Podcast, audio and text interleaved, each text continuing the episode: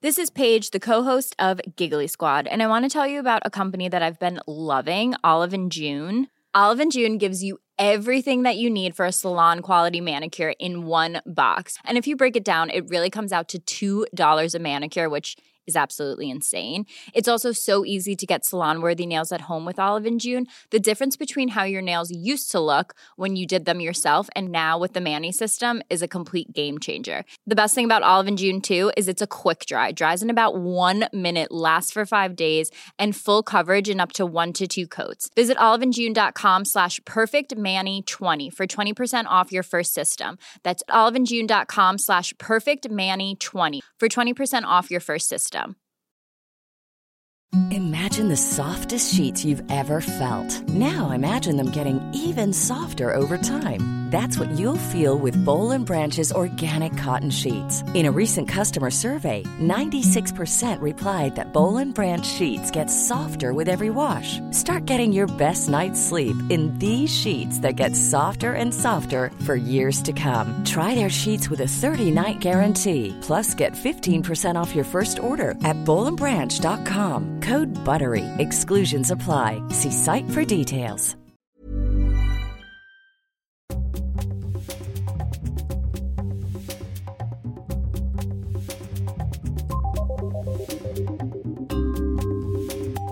Hello, and welcome to Your Book, the podcast for literary nosy Parkers. I'm your book inspector, Daisy Buchanan, and the author of The Sisterhood How to Be a Grown Up and Insatiable, a love story for greedy girls. If you'd like a signed copy of any of these, do ask at your local bookshop, and I will hook you up with a bookplate. Assuming that real life events are going ahead, I'll be appearing at the Bath Book Festival on May the 21st with Caleb Azumah Nelson, and at the EA Festival on August the 1st with further events to be announced. Tickets are available online. Now, on to today's guest. I've been longing to invite Emma Jane Unsworth onto the podcast ever since I read her electrifying novel Animals, her darkly funny, heartbreaking book about friendship, hedonism, and changing lives. At the time of recording, Animals the movie, starring Holliday Grainger, is available to stream on all four. We're also celebrating the paperback release of The Brilliant Adults, a former Steal of the Week, a book about life's awkward landings, obsession, dashed hopes, and dealing with being an adult child. And this week sees the release of After the Storm, Emma's memoir about postnatal depression, early motherhood, and identity. It's an intense subject, but as always, because it's Emma, it's emotional, honest, and darkly funny.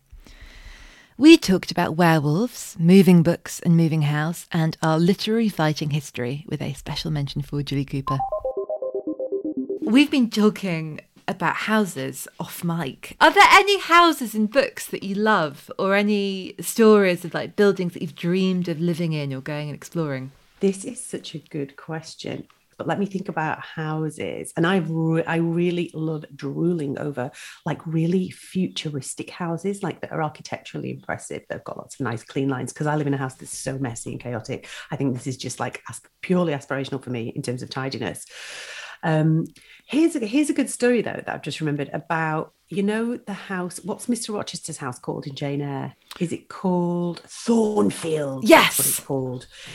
So my friend for her hen do, my friend Sarah, for her hen do about five years ago, she managed to book, because it's a National Trust property, the house that inspired Charlotte Bronte to describe Thornfield. So the very house that Thornfield was based on is available to rent for like a girls' weekend. And that's what we did.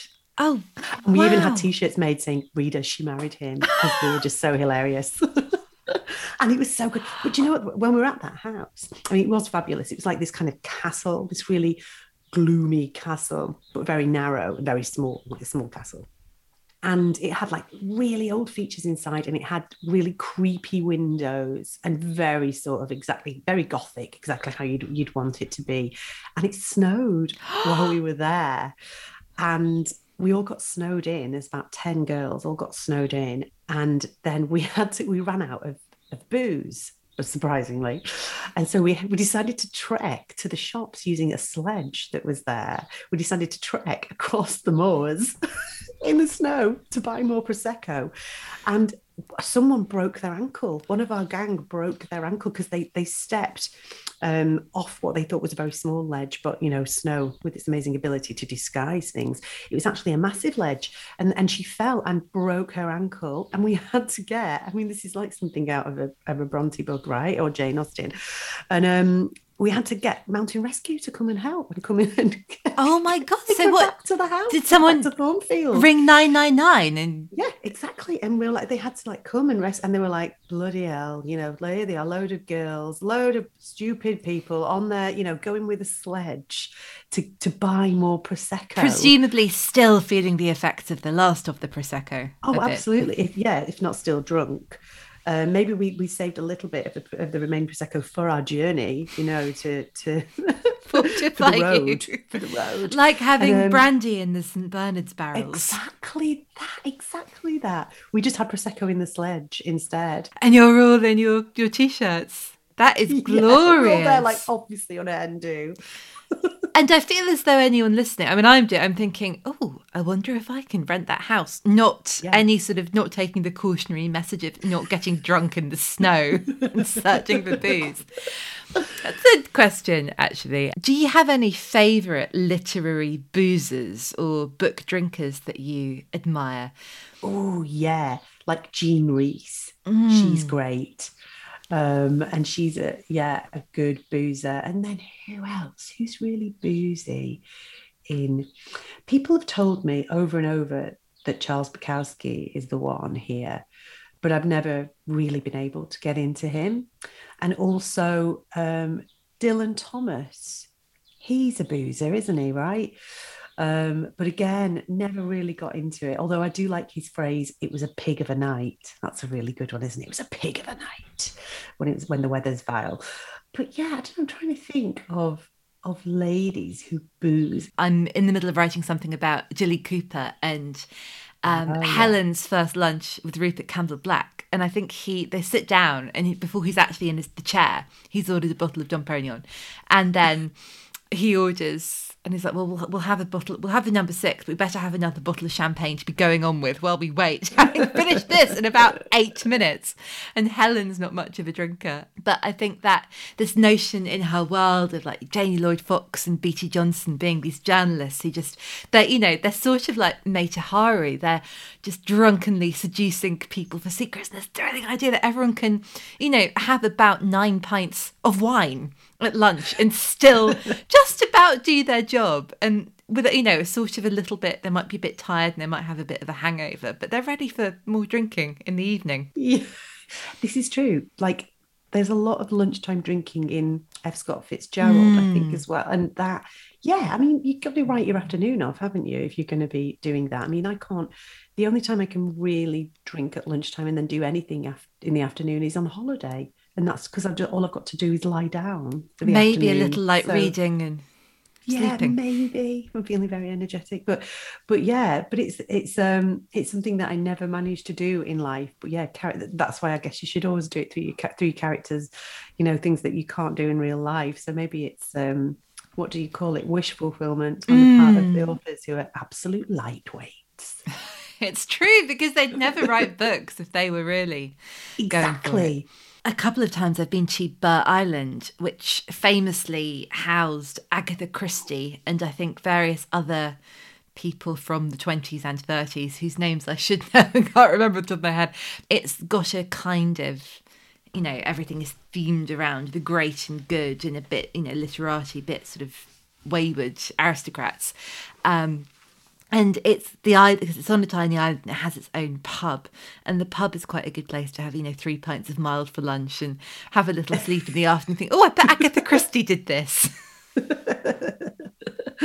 Well maybe i've just been talking to someone actually today about where she went. You know she disappeared mm. didn't she? That was like for was it 13 days or something? Which is i'd never heard this story right? I'd never heard it. Maybe she just was down the pub drinking a load of mild. Maybe that maybe she just did a 13 day bender yeah. That's really fascinating, though, isn't it? Because it's such a. Like, it's weird that more is known, I think, about Stephen Fry going off and disappearing than Agatha Christie mm. doing mm. it. And it's so. I forget as well.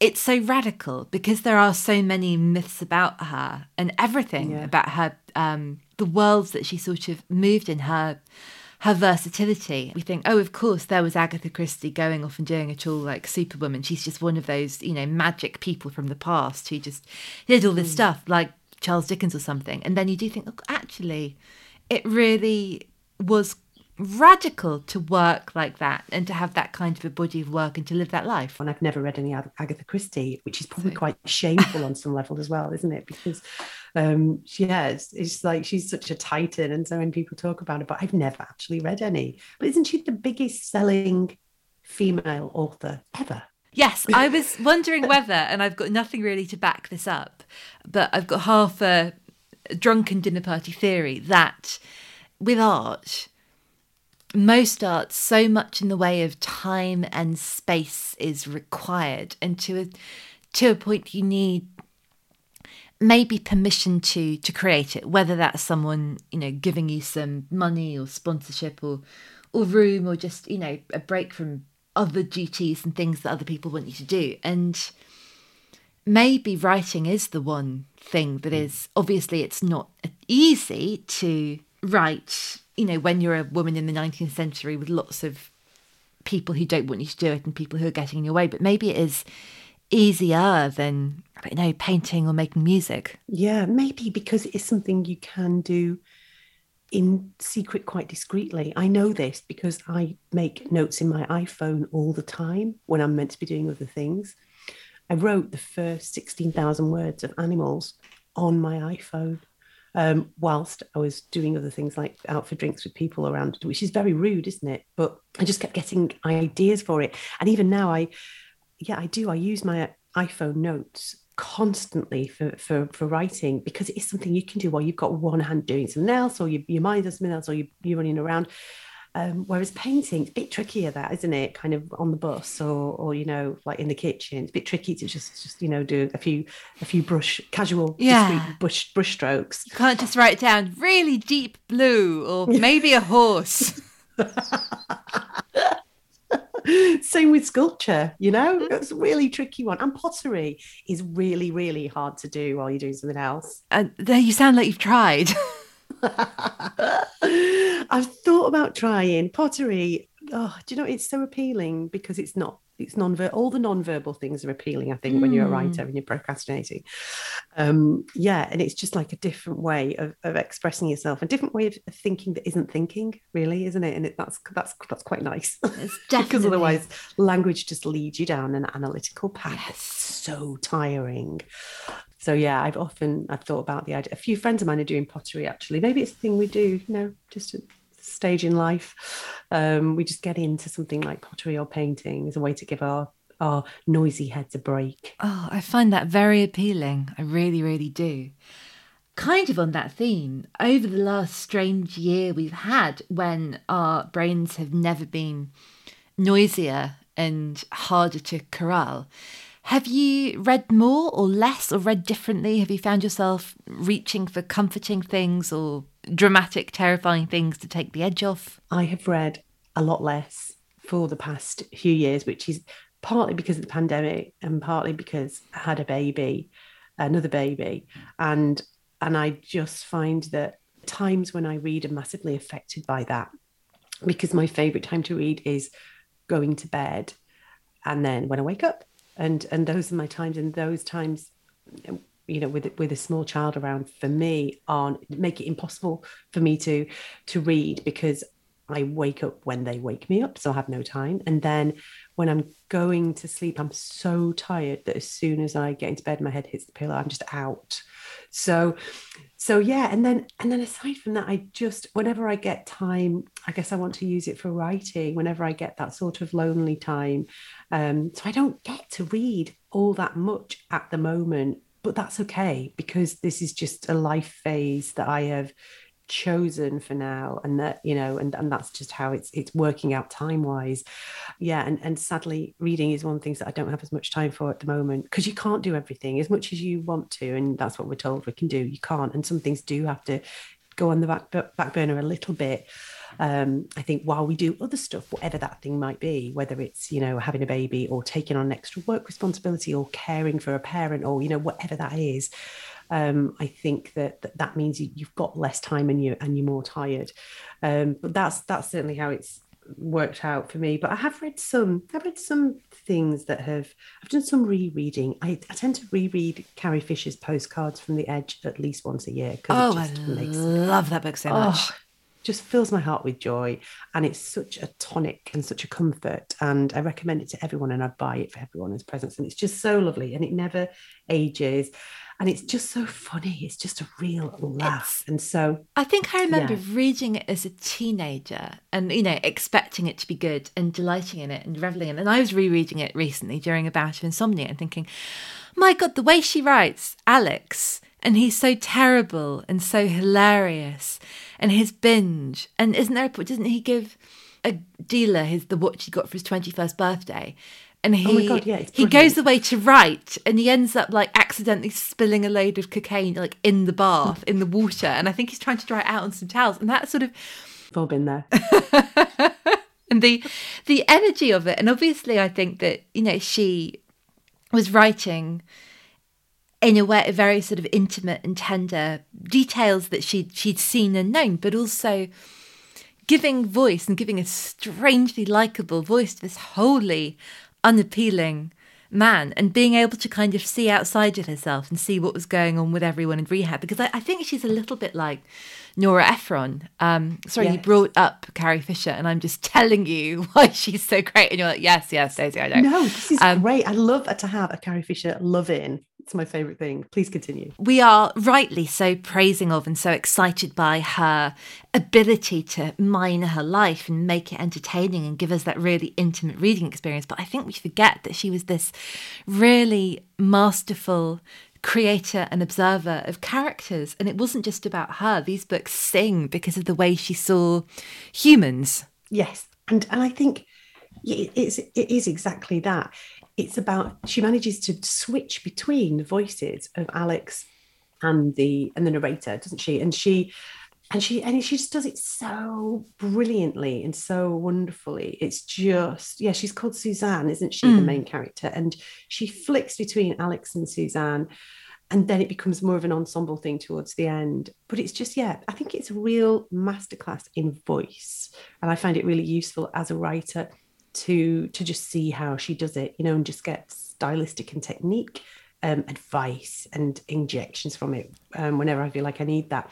Um, and also, it's just brilliant in in the way she like she captures certain things, like the things that are things that are real that really go deep. Like the I'm really fascinated by the the point when an addict goes back to the thing. What's that called? Is that relapse? That is it. Sorry, my brain is not working. To lack of sleep. That's what I'm going to blame.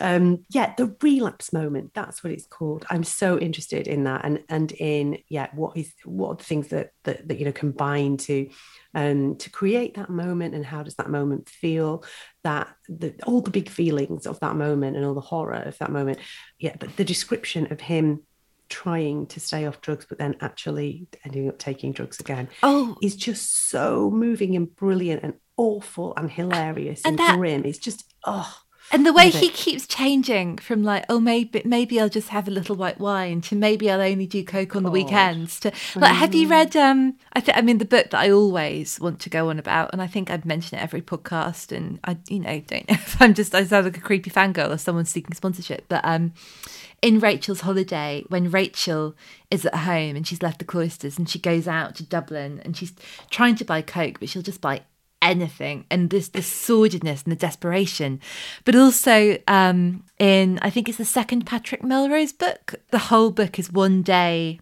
in new york and he's at a very smart lunch, maybe with some friends of his dad's, and he is in the loos with his heroin. And he's like, Well, if I take it all now, I won't have to go back in half an hour and have some more. That the logic theory. The, yeah, it's such great logic. and the gift of those voices is you don't, you know, there is a bit of me as a reader thinking, Oh no, no, no, don't do that. But also, you've got a good point. Yeah. you can't argue with it, but you really must. yeah. Oh God. Yeah. All, all of that, and it does. It makes me shrivel, but at the same time, it just makes me elated and makes me, you know, feel feel seen. And so, so Fisher, I would just reread over and over and over until the, the day I die. Um, but then other good things I've read. I've read. I've read some really good new stuff. I read a book called um, Other People's Clothes by an author called Calla Henkel, who's an artist um, who lives in Berlin and who this is her first, her debut novel. It's brilliant. If you so you're asking, you asked me earlier about drinkers in books. Okay, these two main characters in this book, they are wild. They are art students living in Berlin, and and they are just fabulously messy and and they go out they try to get into that really famous club um it's called Berghain in, yeah. in Berlin that no one can get in and, and they try and get in and it's just hilarious the, the ways that they fail and succeed at, at doing that. And and yeah they you know they they're going out and they're they're, they're drinking themselves silly and it's really good fun. And it is it made me feel drunk reading it. Oh it brilliant. I need you know, a party book. Yeah okay yeah yeah go read that because it, honestly it is it is the closest thing to drinking that you can actually get is reading that book. I um, have to just cut in and interrupt you rudely again and mention my favorite uh, book which is in oh my god what a complete Aisling. According to rumor the whole the books originated there was a it was a Facebook page and a joke, and it was um, the question was, "Who is brown mascara invented for? Why would anyone wear brown mascara?" And they came up with Aisling. Although lots of my friends with red hair have been like, "Me, it's a useful." Well, tool that's all I'm thinking. It's just like me right here. Although I actually do wear black these days because I like the pop. But it, when I was a teenager and in my early twenties, when I was still building up my courage to, you know, to go full full dark with the color, I I went brown on on my eyelashes, and I yeah had a really nice time with it. But so Aisling is a sort of incredibly sweet, sorted out. Like she's the sort of girl who volunteers to organise a hen do. He has a really well stacked present mm. drawer, and she's waiting for a very long term boyfriend to propose, and then life goes awry, and everything is turned upside down, um, for want of a less cliched expression. And she becomes friends with some sort of very groovy young Dublin hipsters, and they all go to Berghain, and they're quite her very her cool, very well dressed friends are really anxious that they won't get in. And I think I don't think Aisling is wearing Crocs, but her sort of very like practical ensemble to be like, you know, it's going to be cold and we're in for a long night and I need to be comfy. Everyone's like, yes, that's you're in the hot new normcore look. Come on in. it's all down to her. They actually get into the club, and then she's oh, feeling so funny. a bit off. My four-year-old wears Crocs. He, he goes around the garden and. He looks like, with his dressing gown and looks like one of the Golden Girls. It's oh. just oh. fantastic. Living your best, most comfortable life. I think totally. But he's four. Imagine the dude in um, The Big Lebowski. Oh my God, I love the dude. I want to be the dude. And whenever I have my dressing gown on around the house, that's who I feel like I am. That's who I aspire to be. I think we owe him a great debt over the last year for glamorizing. Totally. I mean, he had lockdown dressing. chic down to a T, didn't he? Before it even existed, he was doing lockdown dressing. But um, other people's clothes, I think I must read yes, because it's really good. And and I've read some brilliant nonfiction as well. A book called Brown Baby by Nikesh Shukla that was fantastic. That's about being a dad but it's also an exploration of race and food and feminism and fatherhood all mixed up together. And it's just so beautiful and clever. And it's really the way that Nikesh explores his relationship with feminism and the way that he wants to get better at, you know, talking about feminism. It really, I could just respond to that about how I feel as a white woman and how, you know, I want to get better about talking about race and understand, you know, more understanding of all the, the layers and complexities. And so, yeah, so, so it was really, really interesting for me to read and just have that parallel and that comparison in my mind, which he so cleverly sets up. Um, but yeah, it's just a really funny, moving book.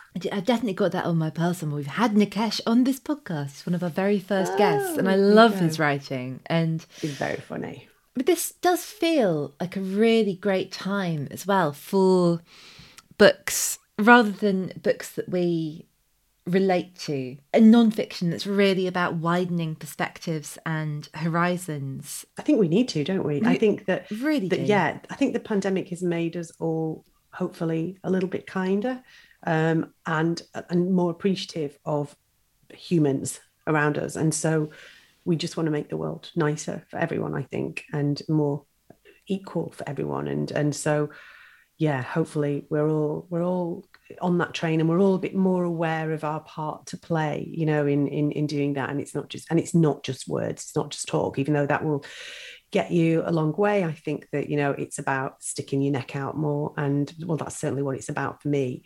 So yeah, I've really been really been trying to pay attention to that and really been, yeah, reading the little bits that I am able to read, just really trying to to just widen my view um, and not not always go but the comfort reads have had their place but not always go back to those. I think that's really important. Definitely. I've really had those periods of my life where i've just wanted to read something that feels safe and something that i know and love. And actually you know over the last year you know especially sort of with the protests in america i guess and i really had to a bit of a, a reckoning and think realizing just I need to read not less books by people who look like me, who've had a very similar experience, but just really a lot more books from people who've got completely different experiences. And I must, you know, shut up and listen. And it's all very well for me to talk about the how I think the publishing model, not, you know, to single out publishing as being uniquely bad, because in that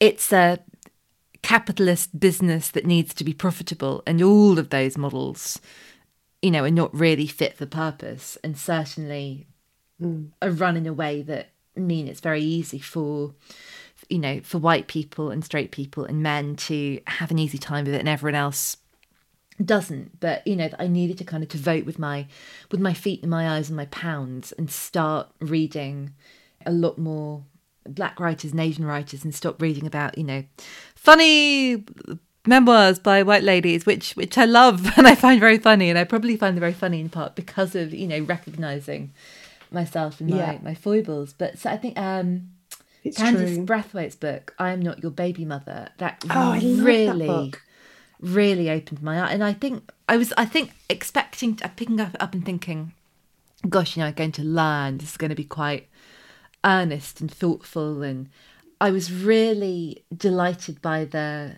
the pace and her voice and how I don't know anyone who's written about something that is so painful and harrowing and complicated with such a sort of energy and, and elan and her voice is such a pleasure. To be in that book is such a joy even when she's talking about the most painful and overwhelming things. Yeah, I agree. I loved that book. I absolutely loved it. Um, but it was very, it was hard to read a lot of it, um, even though it's very, very pacey, as you say, and very energetic and very fresh. The figures are just staggering. I mean, that you know, it's it's just like you're five times a black woman is five times more likely to die in childbirth. I mean, I cannot I cannot, yeah, get my head around that. Really, as as a as a stat, it's just unthinkable, isn't it? It's just like horrific. And um, and then I love the way that Candice explores all the mental health issues that lead on from that well that, that are connected to that um, and and in her own life as well as you know i thought it was a really good mixture of of staggering stats but then also you know the personal painful memoir.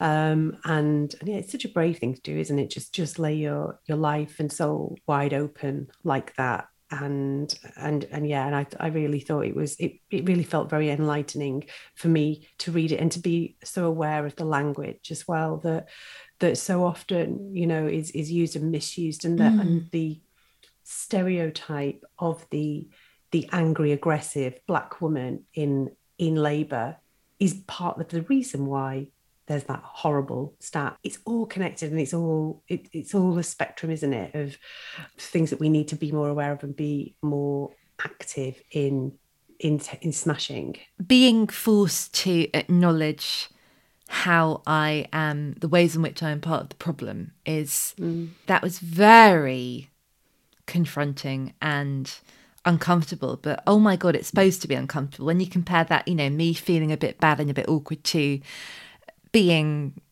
that vulnerable when you should be in the care of the medical community and having a baby. Yeah, yeah, right. It's like who's having the worst time, right? Yeah. It's um, it's just yeah. I, I really do feel like I have I've learned a lot. My eyes have been opened in the past in the past year, much more, and and it's not comfortable, but it's really important that it's not, and it's really important that that we don't expect it to be. I think you know, as a white person, I really want to to to to really be helpful and useful and not make it about me at the same time you know not sort of make it about my feelings or Mm. what i'm doing or not doing but at the same time you know help further progress and help and help create a more equal world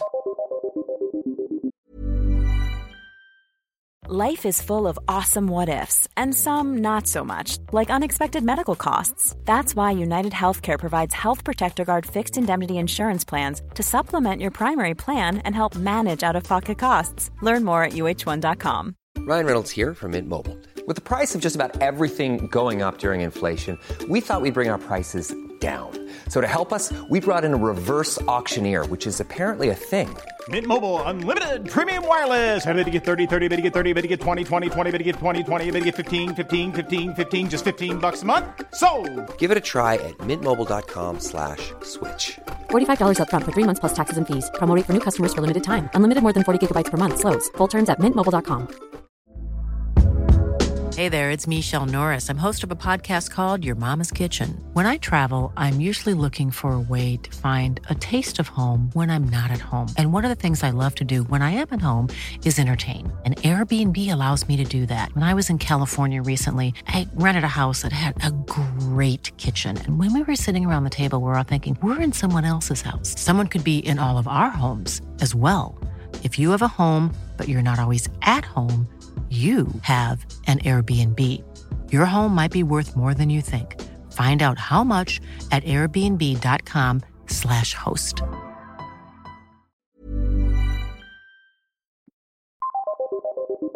We'll be back to Emma soon, but now it's time for my Steal of the Week The Friend by Sigrid Nunez. This is ostensibly the story of one woman and her dog. A New York writer's mentor dies by suicide and she inherits his Great Dane. But it quickly becomes a philosophical meditation on the function of writing, art, creativity, reality, and humanity. And it's funny. Nunez's beautiful book has a fluidity and a sharpness to it. Every so often, a sentence captures an idea with such a crispness that it feels utterly arresting. Nunez has a unique voice, and comparison is reductive, but if you want one, imagine Zadie Smith and Milan Kundera wrote a novel together. The Friend by Sigrid Nunez is published by Riverhead Press and out now. Now, back to Emma.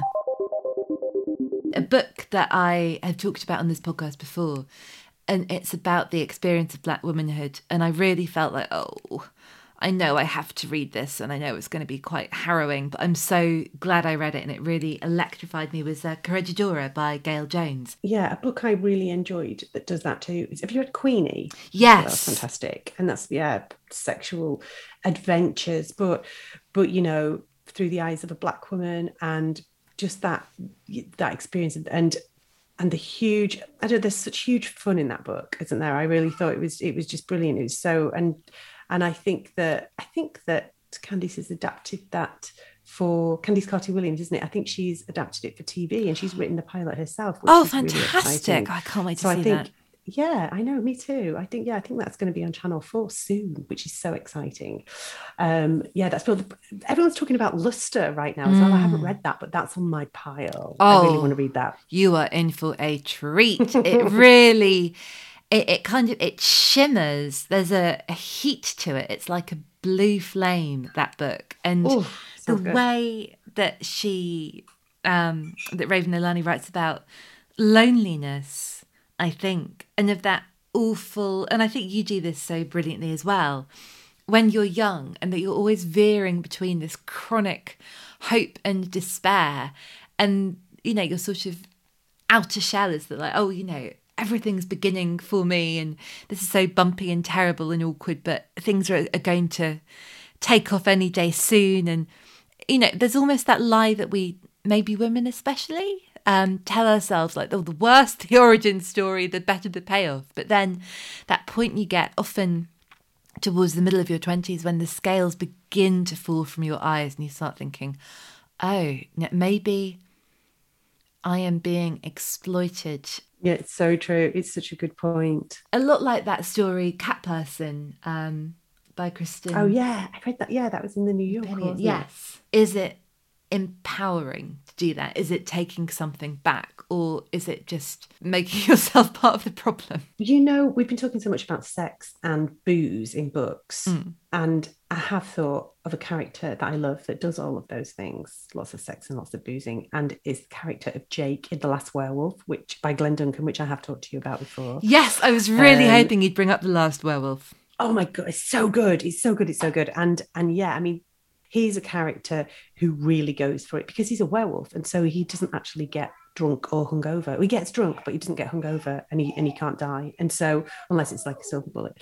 So yeah, so that's I mean, that's just the way that he describes drinking. There's one scene where because he's the last werewolf, so he's really lonely, so he drinks a lot, um, and he he's working his way through the mini bar in a hotel, and just the way he describes the drink, you know, that that that scene is just beautiful, um, and yeah, he drinks a lot, he likes a lot of single malt whiskey as I do, and and he's just brilliant at yeah at, at describing Glen Duncan's brilliant at describing that and bodily functions and and all the the weird werewolf stuff, but also obviously it's very very human as well in his feelings about about being lonely and the last one of his kind. And um, searching on a metaphysical quest. Um, and and yeah, it's just it's such a it's such a great book. I really I'd, I'd love to. I, I, want you to read it and then we can talk about it. I really should have made an effort to read it before this podcast because listeners, um, Emma and I were both on a brilliant podcast called Book Off where we had to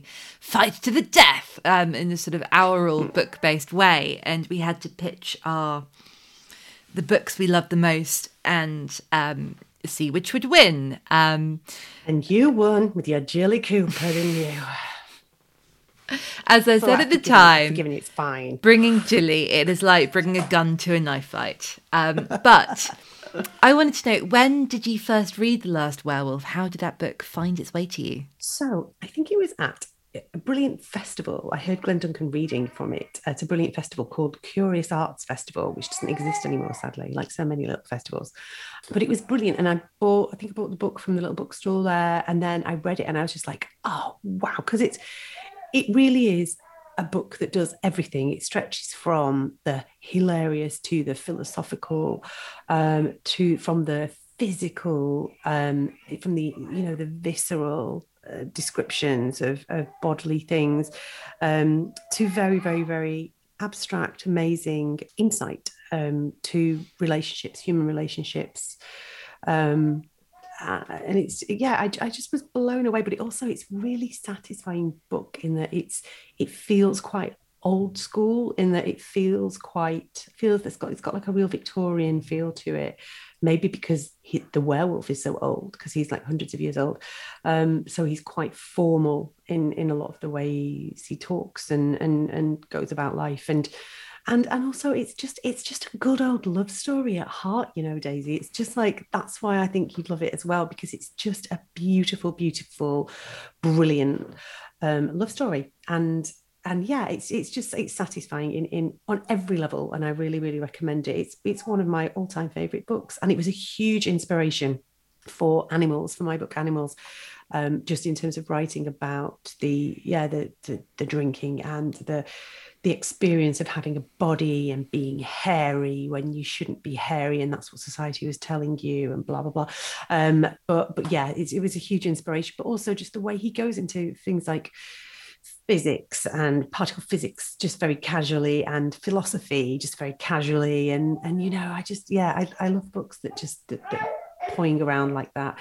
Wow i am sold. And the author must be a heck of a reader because that's quite something yeah. normally at a literary festival you know who you want to see but was it all new to you? Did you just kind of you know drift in after a cider and think oh i'm intrigued by this werewolf yeah, and it wasn't it wasn't a very big literary festival, so um, so it was kind of yeah, there was just like a couple of tents, and so so yeah, and it was just, it, and I think I actually think that the author was reading it with a band playing music. How cool is that? Oh, right? Yeah, wow. Glen Duncan had a band who were his friends who were playing music to accompany the reading. Isn't that such a clever idea?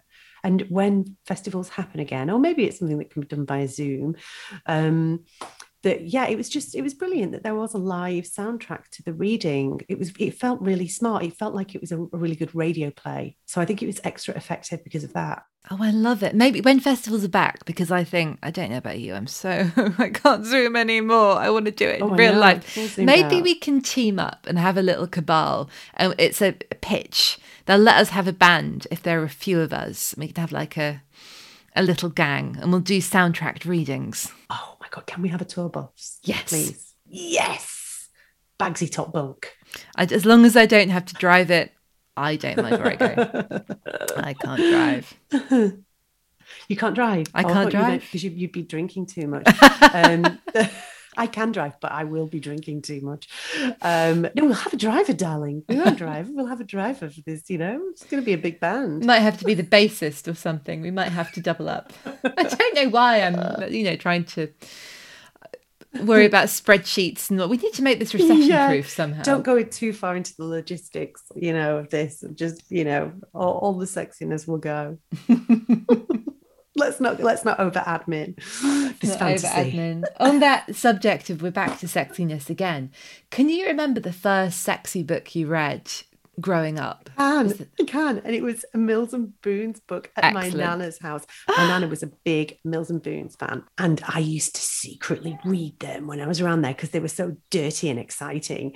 Um, and I can't remember the title, but it had a blue cover and it had also the, it had a red-headed woman on the cover, which for me as a young, much taunted ginger, it was very exciting that, that a ginger woman could not only be on the cover of a book, but be a sexual object as well. I mean, problematic, you know, really. But but I was just I was I loved this book because it had a sexy ginger woman on it and it was full of really great dirty bits. And so yeah, I used to secretly read it like in my nan's bathroom.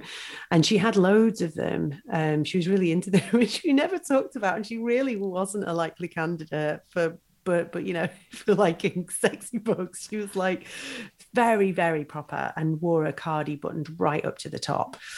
But but yeah she she really loved mills and Boons, and that's what that was my first sexy book read. And then and yeah i just kind of i've always liked reading so i mean who doesn't really The floodgates Um, are like open. But that's the Yeah. really fascinating thing, isn't it? With someone that you know very well and see all the time. And Yeah. in their reading, you can learn about a part of them that they otherwise keep very hidden. And that shock of yeah. like, oh, you like this too. Yeah, yeah. And she'd be like, you know, Emma, do you want ham or cheese on your tea cake? And I'd have to come out the bathroom with a red face, you know, and try and be all normal. Like, oh, please, Nana. And I'd just been reading, you know, about very exciting things. Well, I mean, it wasn't that rude, not by today's standards, but, you know, it was for, for a, a girl of 13. Come out sweating and have to, you know, try and calmly eat my lunch. Are those books left in the bathroom? Or were you sort of bringing them with you? And I think they were in the bathroom. I think that's where they lived. And imagine like my nana's bathroom, it was everything you'd want it to be. It was like there was there was like a um one of those toilet roll dolls, you know, that you that, that on top of the to- a toilet roll cozy. It was like a, a, a ballerina with a big frilly dress. Everything in there was pink. And then these like these books, I think, were on a table that was covered with like a large tablecloth doily. Although, oh, were they in a bedroom? Because a bedroom was on the way there, so I could have very easily run in and out of there and stashed the book. Um, knowing no one would know- come and interrupt you. Yes, yep, yep. But that was it. It was the bathroom was the place to go where you wouldn't be interrupted. Which brings us back to women having the space to develop their own literary and erotic imaginations and having to find those spaces where they can have the time to themselves. Yeah, totally. And you know, a bathroom of one's own um, was what I had to had to try and find, and and often it's the case now. That's the that's the best place to just get you know quick five minutes thinking time. Um, but I'm much better. You know, I, think I've got much better as I get older at, at working out how to get that you know that that precious daydreaming time and that that quiet time. I used to go away to the Highlands of Scotland on my own in a motorhome to write, which was wonderful. I used to go for weeks on end, and I will do again. I just can't write right now um, because of aforementioned children. But but in the future, you know, I will be able to do that on my own again for long, long swathes of time, and that makes me very happy to do that. And and I think that's when I'm not sure though. It's when I write my best stuff. You know, I think it's just when I'm happiest and when I've got the most clear thinking time. But I'm not sure I actually produce all that much up there. I think when I write my best stuff, and when I've always written my best stuff, is five minutes before the deadline, like most people. just that that pressure wherever I am. You know, you've just got to when you've just got to get it done. Um, that's when I think I yeah, I something about that really crystallizes all of my thoughts and everything, and it's just like that mad dash to the finish. I was recently very. Hear my ba- can you hear my baby? In the I can. there? Hello. You can. Yeah, she's in the other uh, room, but she's very loud. loud singing, so, yeah. I think, which is lovely. Yeah, cool. it is. It is. Yeah, she is. She's just learning how to make certain sounds, and she's very, very pleased with herself about it. I know we just talked about Candice Brathwaite, but are there any books that you love about motherhood, or any novels with experiences from? Sort of first time parents that you've really responded to? Madame Bovary is a book that I go back to quite often as well. And I think I always loved the part in it because it just felt so true and so horrific and so like the kind of thing that you really don't read very often, written by a man, but just really brilliant. There's a point where Emma Bovary is in the living room with her baby crawling on the floor and think she just pushes the baby with her foot. And it's just that very simple, quiet violence that just felt, oh, it just, you know, it's such a taboo and it's such a, a terrifying moment in the book. It just felt so, it just like it captured so much of the, the, the mixture of, of, feelings that you feel quite often as a new parent i think. And and i just thought it was yeah no i thought i'd never read anything like that. And to say that was written quite a while ago as well it just felt so revolutionary. And um and yeah it's just yeah really i really love that that i really love madame bovary just for that one tiny moment that one tiny special moment. Um and then other books let me think more recent which others have I read? I really love The Argonauts by Maggie Nelson. I don't know if you've read that. Oh, I've never read that. Oh, it's fabulous. It's so wonderful. Um, and it's about the experience. It's all about bodies and it's about um, Maggie Nelson writes of her experience of being pregnant and, and going through childbirth at the same time as her partner is transitioning.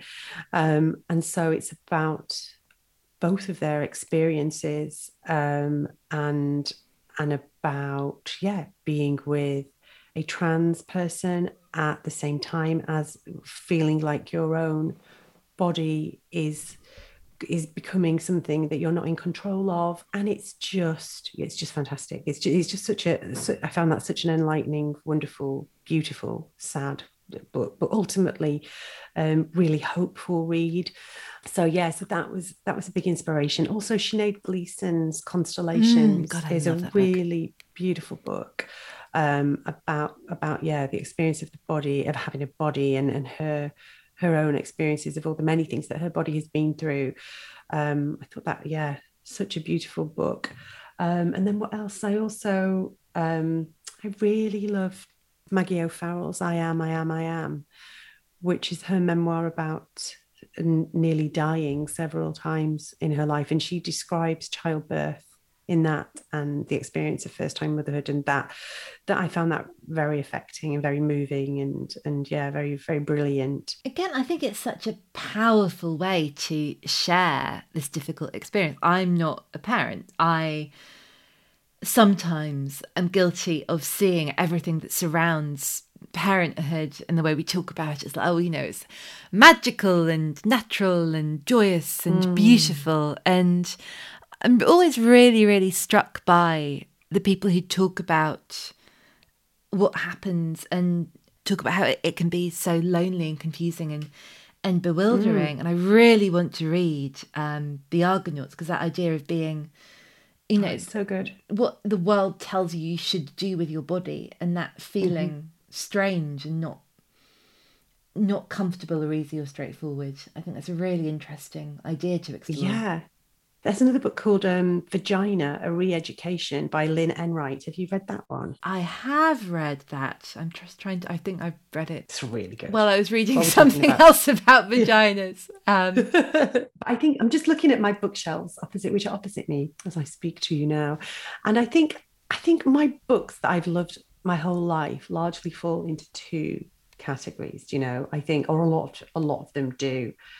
I've got my, I feel like I've got my punky, dark, anarchic Scottish women that I really love. And Kirstin Innes and Jenni Fagan there. Oh, Jenn Ashworth's there too. She's not Scottish, but she's she's from Lancashire, but so I kind of think of her as Northern. Um, and and and they're very very actually Jenni Fagan is a writer that I'd love to talk about because she is so good, and she's got a new book out that's called Luckenbooth, which is about the Devil's Daughter, which is wonderful. It's in Edinburgh. It's fabulous, and also she had a book called The Panopticon, which came out uh, a few years ago. And that is one of my all-time favorite books as well. It's just it's about a young girl growing up um, in the care system. And and it's about yeah her, her life in, in care and and her her foster parent has just died and and it's but it's so funny and it doesn't sound like it's going to be funny does it from that description? But she is just so funny um because she's a teenage girl with a really smart mouth and and it's just an incredible book. So if you've not read the panopticon then definitely definitely read that soon it's just so good. Um and and then and then i've also got my I love a lot of American female writers as well, like Chloe Caldwell, Katherine Heiny, Jennifer Egan. And in my mind, they're like a dirty girl gang who live in my bookshelves. Both of those are like dirty girl gangs who live in my bookshelves that I just sort of join every now and then um, and run around with. Oh, I was really late to the Katherine Heiny party, and standard deviation kept coming up on the podcast. Like, yes, yes, I'll Yeah, get to so it. It just, I just Yeah. feel like that sort of Sisyphean the books, and the more I read, like every every book I read means I somehow have another ten books to read. I don't know how it works. And then I did. I think I read her new one, Early Morning Riser, first, and Oh, I got sent the proof, and I loved Yeah. it. And then I loved standard deviation, and I loved it. And I was just, you know, like. Where does she live? I think like Maryland. I'm going to go to Maryland. I'm going to sit on her doorstep and just say, please, a sentence for me to sustain me. or I thought you were going to say, stop writing books because I just have to read them immediately and I've got too many to read. No, I'm Um, not. She also, sack maybe off the shouldn't tell you piles for her. I think she had a book called Single Carefree Mellow out, which is short stories, which is also very good. That's her first, that's ages and ages ago, but it's really good.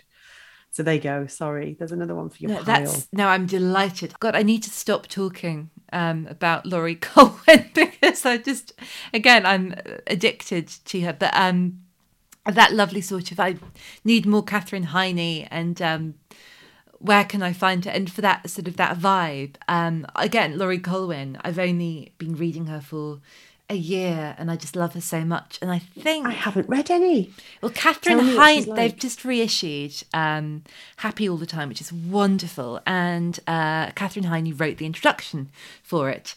And it's Ah. really that feeling of being mostly in Manhattan in the 70s.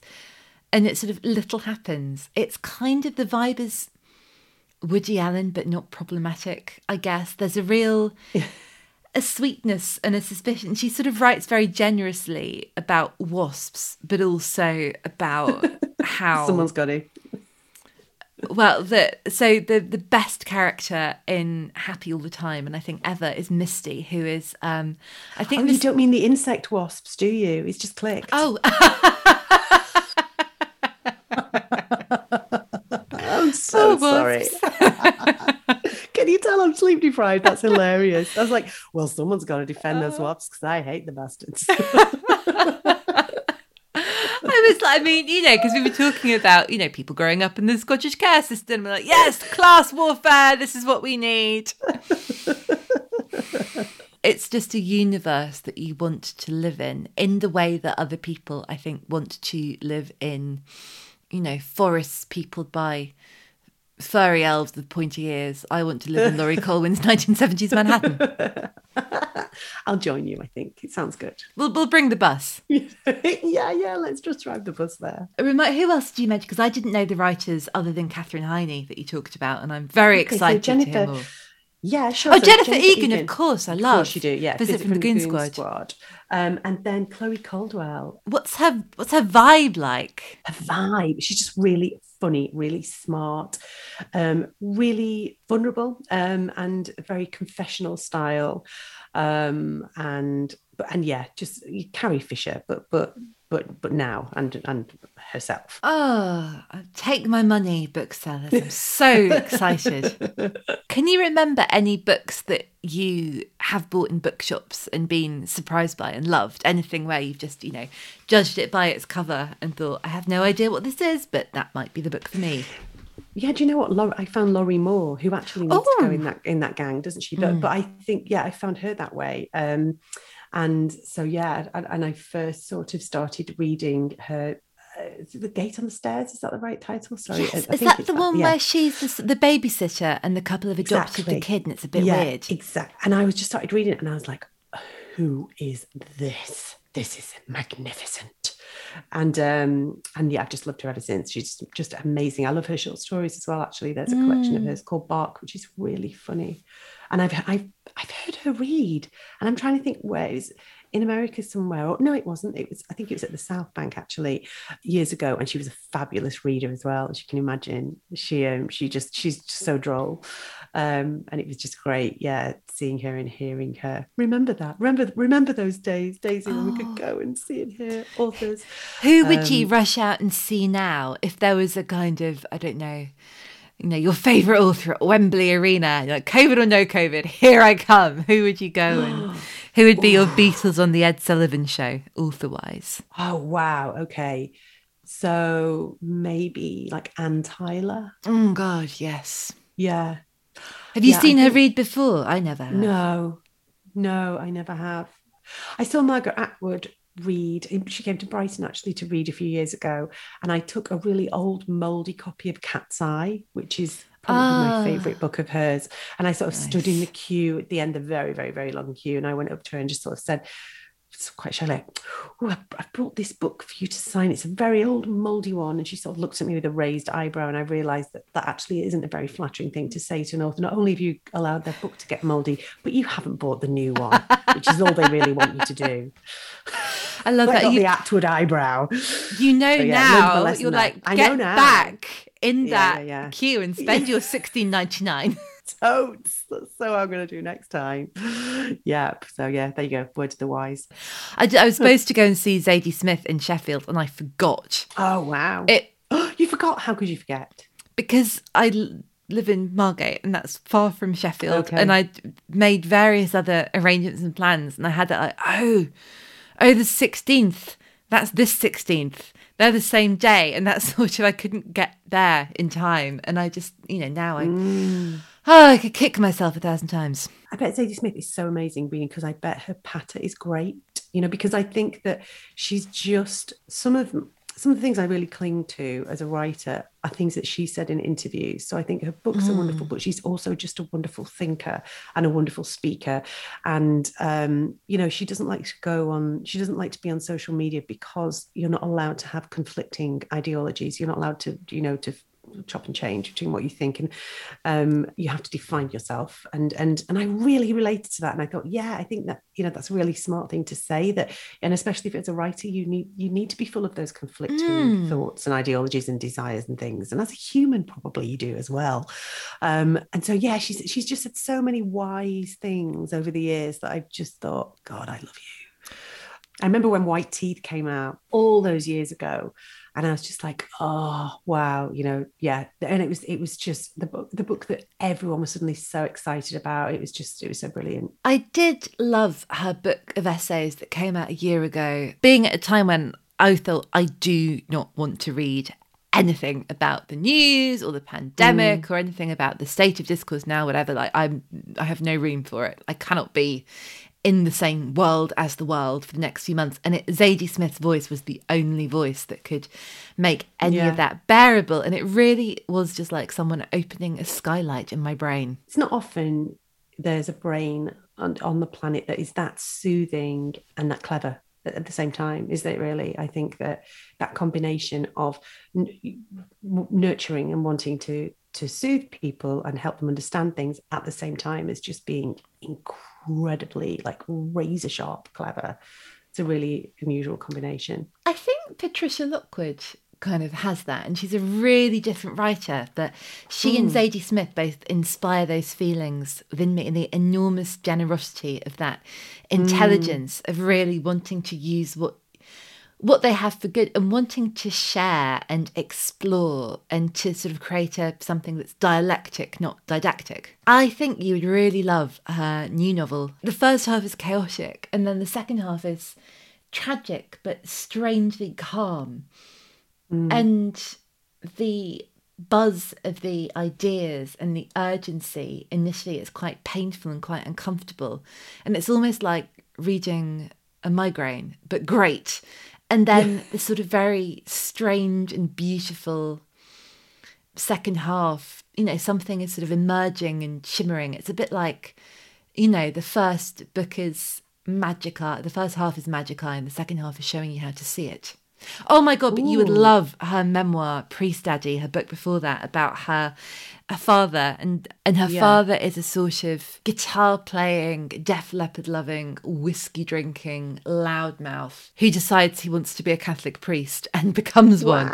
But it's extraordinary. That and sounds her- amazing. Her mum is such a star of that book as well. And just the funniness of her family and the genuine her appreciation for the the weird and it gets so weird. Oh, I'm gonna I'm gonna add that to my list. That sounds wonderful. Thank you. I've had such a lovely time talking to you about books and I could go on for days. I'm going to try and, you know, quit while we're ahead. We could do this all again I one know, day. me too.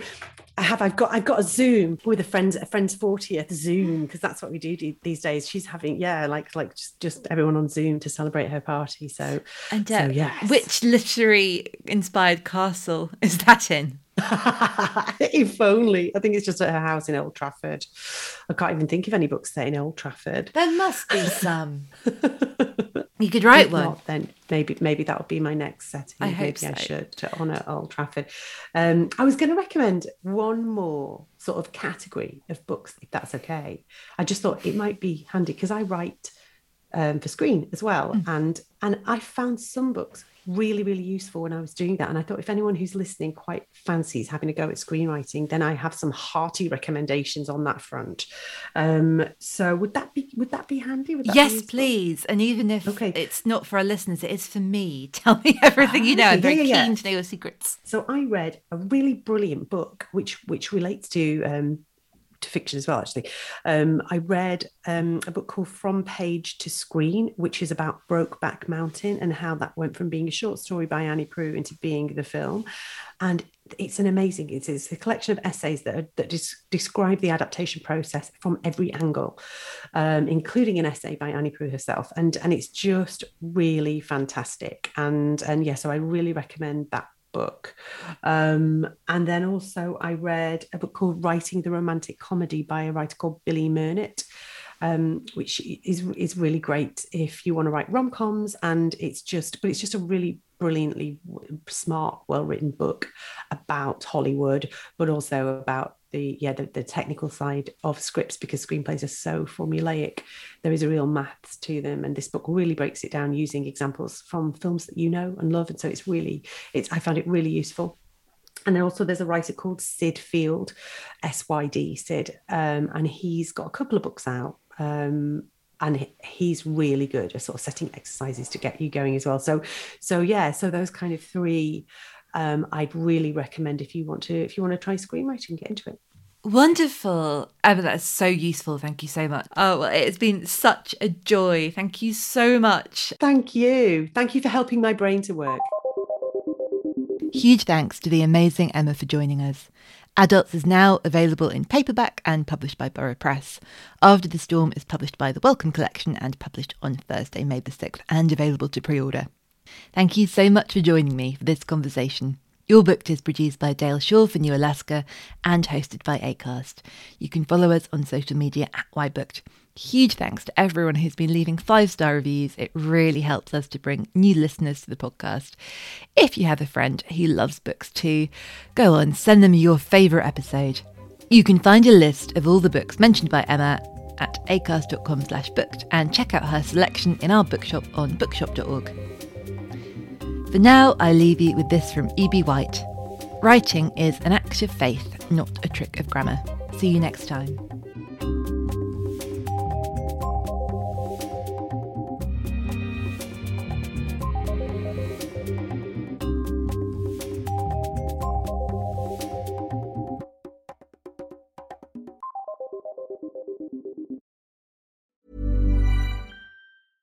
Mom deserves the best, and there's no better place to shop for Mother's Day than Whole Foods Market. They're your destination for unbeatable savings, from premium gifts to show-stopping flowers and irresistible desserts. Start by saving 33% with Prime on all body care and candles. Then get a 15-stem bunch of tulips for just $9.99 each with Prime. Round out Mom's menu with festive rosé, irresistible berry chantilly cake, and more special treats. Come celebrate Mother's Day at Whole Foods Market.